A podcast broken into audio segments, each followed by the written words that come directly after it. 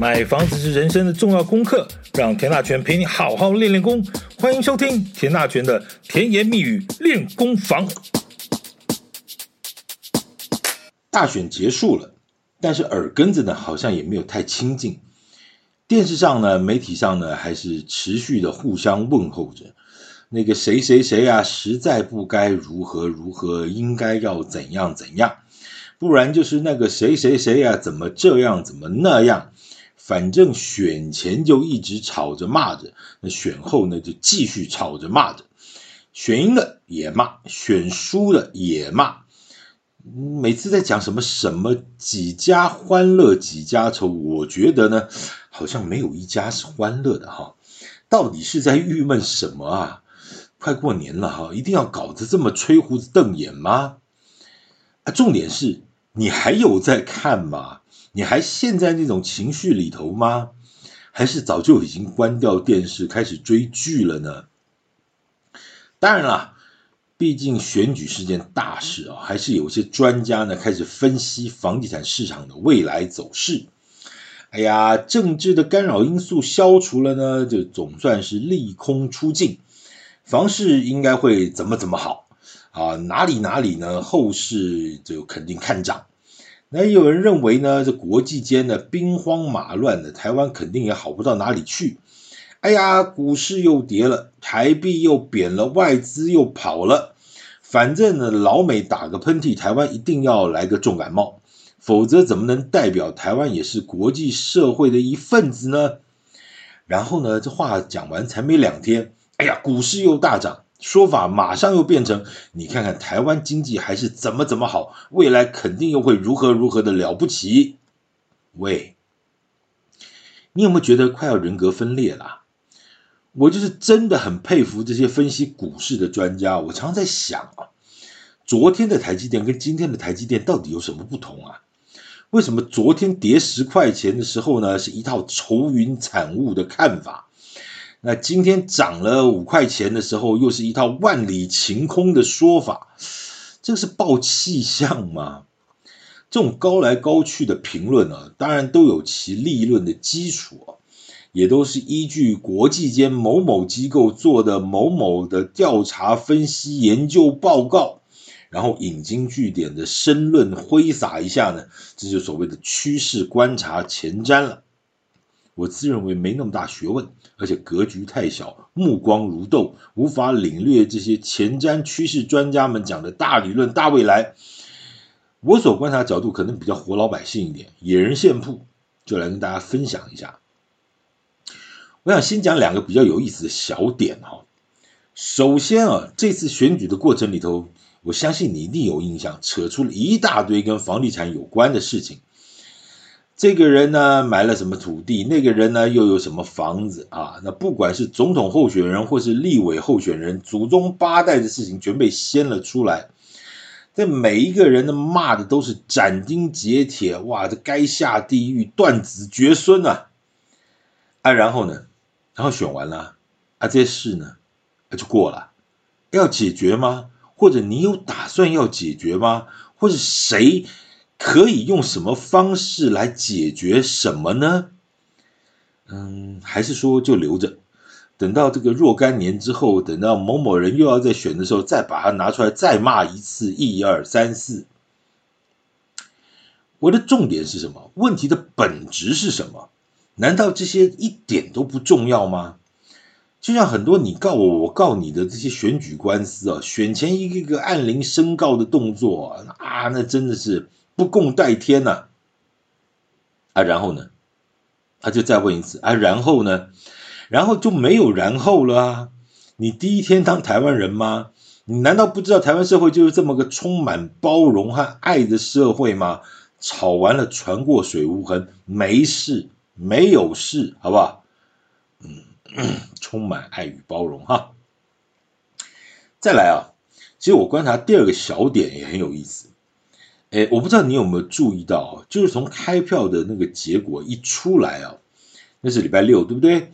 从礼拜天开始啊，这各大电视媒体啊，或各大的媒体的房地产广告呢，马上就喷了出来，而且是用喷的哦。我为什么用喷喷这个形容词哦，因为大概从选前一个月左右的时候，那各大媒体的房地产广告几乎全部都收掉了，除了网络上还有一些，因为网络上它基本上呃摆着就摆着嘛哈。但是你说要砸大钱的那种所谓电视媒体的房地产广告，几乎大概都收了。那为什么？大家都在避风头嘛。反正心想呢，大家这个情绪高涨啊，呃，大家只会去选举场子那个摇旗呐喊。哎呀，你这边十万人，我那边八万人，我包下了哪边，我从哪里满到哪里啊？啊，这些人呢，反正也没有人会想去看房子。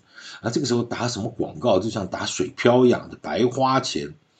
但从选后的第二天开始啊，这一缸子的房地产广告就喷了出来。表面上看起来只是气氛热闹了啊，完全有一种房市这个复苏的味道。但我个人倒是觉得，这可能代表某种意义的书成或表态或者祝福吧，哈。这可能表示建筑业界或房地产业界对于新当选的政府的那个支持之意啊。基本上啊，这种广告的安排呢，绝对不会在选完当天晚上马上就安排了哈。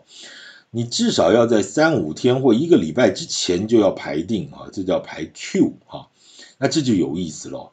这些卖房子的业者，你怎么在三五天或一个礼拜之前，你知道谁会当选呢？那哪个人当选才会有所谓的庆祝行情呢？这或许是心里有数，但是票没有开完呢，也不会那么有把握的去押宝或者下大注啊。但一选完的广告量马上就像放鞭炮一样噼里啪啦的喷了出来啊，这就有意思了。毕竟啊，谁当老大，对于这些生意人来说，这个生意还是得做下去啊。砸点广告，聊表祝贺之意，也算是一种沟通的方式。你就把它当成是一种空中的祝福和祝贺哈。当然，这是我的解读了哈。有没有那么阴谋论？嗯，也许想太多啊，也许想太多。至于选后的方式怎么看呢？我个人认为，现在要认真去做一些理性的评论呢，基本上都言之过早。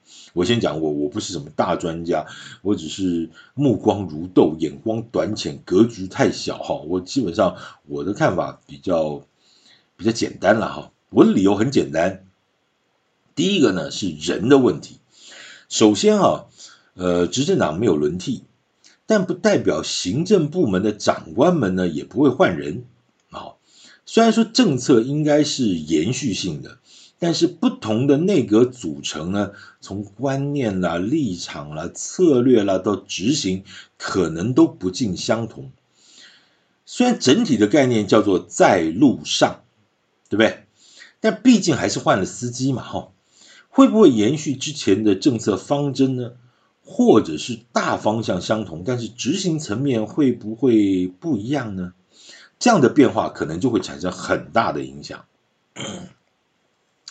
就拿目前负责整个国家住宅政策的内政部而言了哈，谁会是未来的操盘手？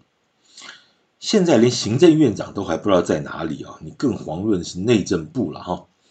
那内政部长不知道是谁，那负责住宅政策的内政部次长又会是谁？换人会如何？那不换人又会如何？有这么一大堆的不确定哦，你要该如何去判断未来住宅政策的一些变化？你真的能说一定会怎样，或一定不会怎样吗？就拿目前内政部这个内政部次长花敬群政务次长来说了哈。不可否认啊，过去八年他一直是主导中华民国的国家的住宅政策的主要操盘手。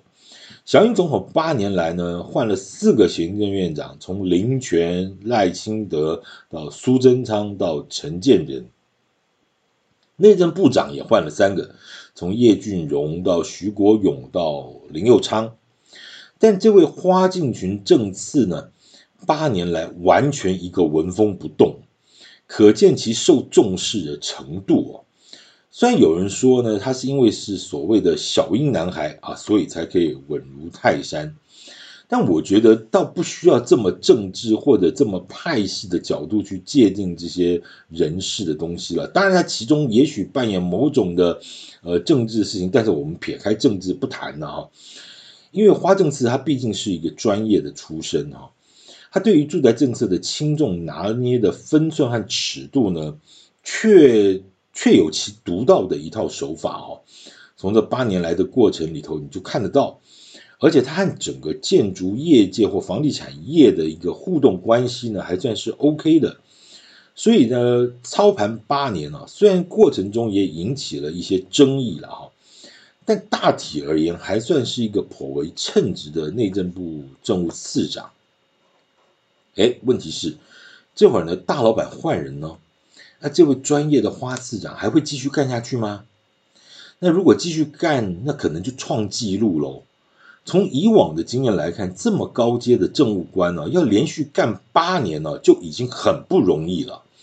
如果他还要再继续做政务次长，再干个四年或八年呢，这可能真的是创下台湾政治史上的一个记录了。你有印象过去有哪位负责住宅政策的长官有一直在同样的位置上干这么久的吗？当然，你也许没有印象的原因了。一个是因为好像过去也没有这么专责住宅政策的政务次长，你以前充其量可能听过营建署长，就现在的国土署了哈。但你有印象有哪位内政部政务次长主导住宅政策有这么鲜明的一个立场和一个操作的的一位长官吗？好像没有吧。至于另外一个原因呢，可能是因为这些高官的位置换来换去换太多了，你还没有搞清楚谁是谁的时候，他就换人了。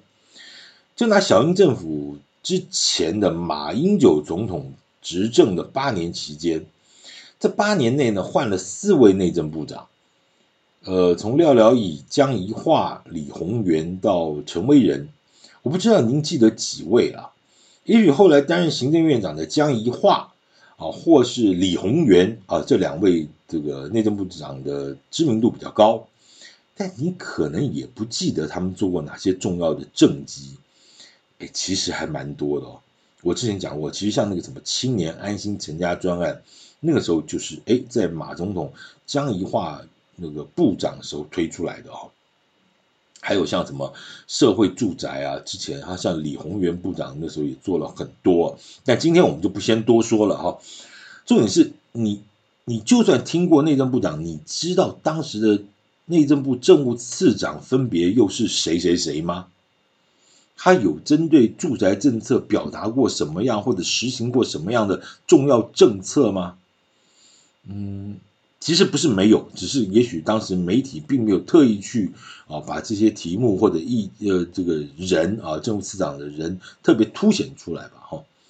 相较之下呢，咱们现在这位花次长的知名度啊，其实就比起前任几任都要高出许多了哈啊，这就有意思了哈。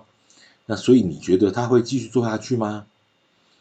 三种状况的思考了，第一个是不换就继续干，就继续在路上。哈当然，这对花市长来说呢，虽然是熟门熟路了哈，但就算是继续做原来的工作，难道做法就不会改变吗？大老板的作风不一样，肯定有很多的眉角哈，也不一样。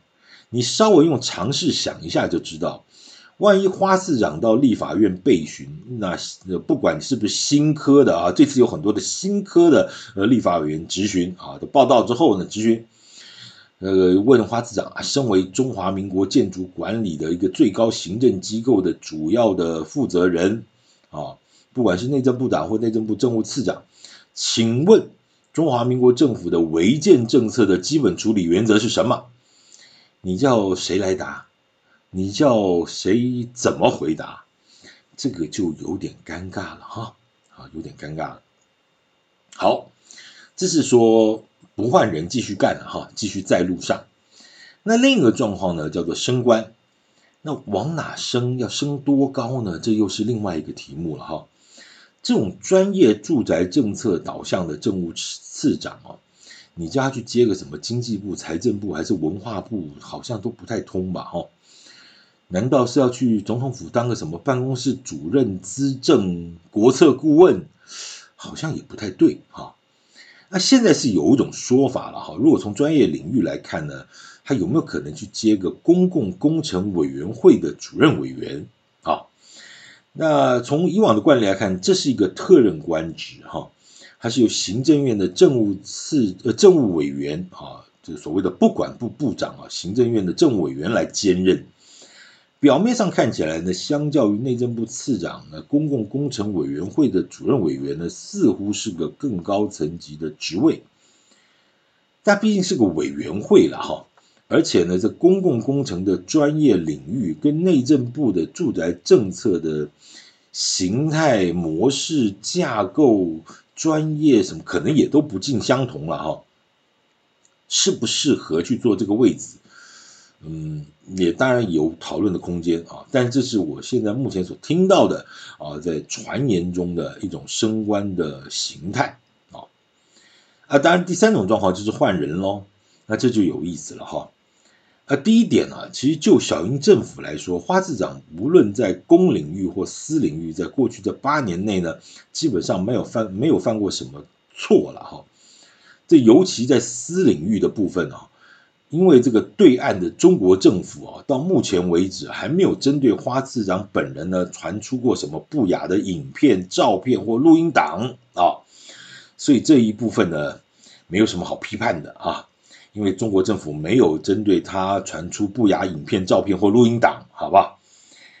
呃，他有录音档，他现在国内这个有些什么立委候选人等等，这些都是中国政府传出来的啊。所以花次长没有啊，所以应该没什么好批判的。我到底在讲什么？那你知道我在讲什么吗？啊，好。那另一个部分就是，至于说像都更啊做得好不好啦，社会住宅盖了多少啦，打房有没有效啦，房价有没有跌啦，等等等等啊，那这些议题其实很难有个明确的定论了哈。但是胡萝卜和鞭子的这个拿捏和调控呢，这几年确实。呃，从内政部的操作来看，也看得出一些脉络。这个所谓健全房地产市场方案呢、也确实做了不少了哈。那当然，我们讲成果、结论、效果等等，呢有见仁见智的看法哦。那确实也是做了很多啊。啊，虽然政府的一个运作呢，理论上都是靠制度来维系啊，但是我个人是认为呢，人的因素还是占相当相当一大部分的一个比例了哈。人不一样，政策的思维可能就不一样。虽然都是所谓的政务官，也都是所谓的政治任命啊，但是专业和执行操作的美感啊美角还是会有些不同吧。大家不是常常听吗？啊，美国的什么财经政策、金融制度、金融政策啊，什么升息、降息啊，有所谓的鹰派和鸽派的差别，对不对？对于什么升息或降息，鹰派的主张是如何如何，那鸽派又会觉得如何如何。连美国这么大个国家，制度如此健全的一个民主国家，都还是会因人或因少数人而异。那你觉得台湾不是如此吗？好，所以我个人认为人的部分其实影响是很大的哈。再来是事的方面啊。虽然说赖清德准总统当选人呢，之前所提的住宅政策的一些政见呢，大致是不脱现有行政团队既定政策的一个框架了，但实质的内涵或者操作的手法是不是会调整或修正呢？当然啊，所谓的像囤房税二点零，目前看来还是会依照原定时程上路啊。也就是二零二四年实施，今年实施啊，二零二五年开征啊。其实针对存房税二点零这件事啊，其实选前三党的政见啊，其实老实说了，谁当选都会做了哈。其实基本上毫无悬念啊。至于怎么做，做到多细腻，或者中央和地方政府的沟通或者那个呃配合的程度会怎么样？我觉得这个就就还要观观察一下喽。好。那至于之前上路的，像去年就上路什么平均地权条例修正案啦、那当然也不会因为选举的改变而改变啊。那央行的选择性信用管制啦，或者广建社宅包租代管新青安房贷等等等等，这些都是所谓在路上的政策啊，理论上是不会有什么太大的变化了。但是因为立法院的生态出现了很大的变化，那是不是会创造一些新的居住正义法案呢？或是把一些管制措施的这些水龙头，呃，调得更紧一点啊，或者是在某种执行层面放得更松一点，那就真的不知道了哈。而且这些政策一定都是联动性的变化，你不会从单一的法案的制定或修正呢就可以看出所以然的。呃，你说未来的政策会不会变？我个人是完全不敢说了哈。相对的，其实我就真的很佩服那些可以铁口直断的专家哈，那些我都只能把它当成是神哈。呃，基本上除了尊敬之外，我也不知道该讲什么。所谓的人事已非哦，一场大选其实很多的人与事都变了哈。在人的变化方面呢，哪些长官的哪些位置的变与不变之间呢，就有很多变数了哈。再加上政策与法令的执行，立法院和行政院的互动，这多重交错的变化，对于房地产市场肯定都会有相当程度的牵动啊。从这次大选来看，不论党派或立场，全都是满口居住正义的这个情形啊。刚讲了，不管是行政团队或立法院未来的一个互动，肯定还是会把这个题目的三不五时就拿出来。喊一喊，骂一骂，啊，呃，挂在嘴边，啊，啊，就如我之前所说的，那会不会在相互激荡之下，又弄出一个什么新的打房政策，啊，或是把房地产市场的水龙头呢再拴得紧一点，啊，目前不知道，也看不出来，可能还要再看一阵子吧，哈。讲到底啊。住宅政策或房产市场基本上还是个民生产业了哈，老百姓的居住问题，它非常非常复杂，绝对不只是什么呃高房价把它打下来，社会住宅把它盖出来，让大家都搬进社会住宅里头去啊，然后都跟呢就把钉子户全部关起来啊，都跟就可以比较快，都都不是一个这么简单的事情了哈。居住政策、居住政策或者居住的问题，基本上还是重中之重。它不适合用太片段的方式去解读，因为它它真的是一个比较长期性、比较广泛性的一个问题的层面和领域了啊。你打得太凶呢，这个产业也会受到影响。那产业不做发展，受到影响。你不或多或少对经济的发展也是会有影响，所以你不能单一从某一个层面的角度说，哎呀，就怎么怎么做就可以如何如何，没有那么简单啊。选举喊喊口号可以，真正要做起来还是要考虑的比较周延一点哈。基本上我的立场是我管你什么颜色，好好做就对了哈。感谢今天收听，请继续关注田大权的甜言蜜语。练功房有任何的问题，也欢迎留言或私信给我，尽量来为大家分析和解答。谢谢。